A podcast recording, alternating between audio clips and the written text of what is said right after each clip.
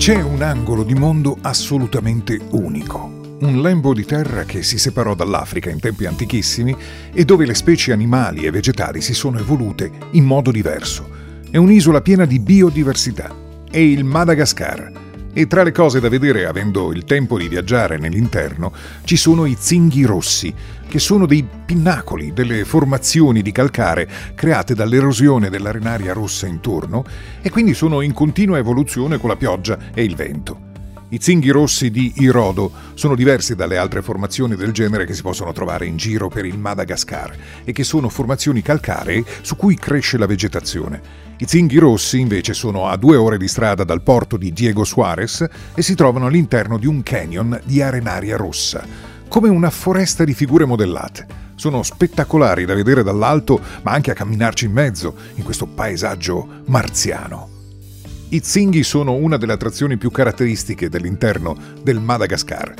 Ma volendo restare sempre sulla costa per godersi quel mare fantastico, e oceano indiano quello, si può fare base su un'isoletta che si chiama Zarabangina Ogni anno da aprile a novembre e soprattutto tra luglio e settembre, quindi nel periodo delle nostre vacanze, davanti a Zara Bangina si fermano le balene.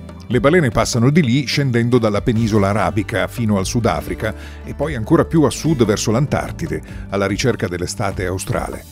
La cosa meravigliosa è che portano con sé i piccoli nati poche settimane prima e qui, all'inizio del canale del Mozambico, fanno la prima sosta per nutrirsi.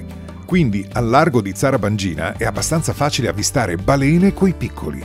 Zarabangina è a due ore di barca da Nosy Be, che è forse l'isola più conosciuta nel nord-ovest del Madagascar e che è anche quella più abitata. Ma c'è anche un'altra Nosi del Madagascar, Nosi significa appunto isola, Nosi Comba, che ha circa 4.000 abitanti e si può raggiungere in 15 minuti di barca andando verso sud da Nosy Be. Su Comba si possono vedere da vicino i lemuri perché sono protetti dal Fadi, cioè da un tabù locale. Sono considerati sacri e non sono né cacciati né molestati in qualunque modo. E quindi non hanno paura dell'uomo e si possono vedere da vicino vicino. Tra i vari tipi ci sono anche i lemuri macaco, che non hanno la classica coda bianca e nera, no, hanno una specie di basettoni e criniera bianca e hanno degli occhioni gialli stupendi.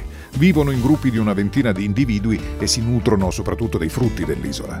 Eh, ce ne sono tante di meraviglie in Madagascar, un'isola tutta da scoprire.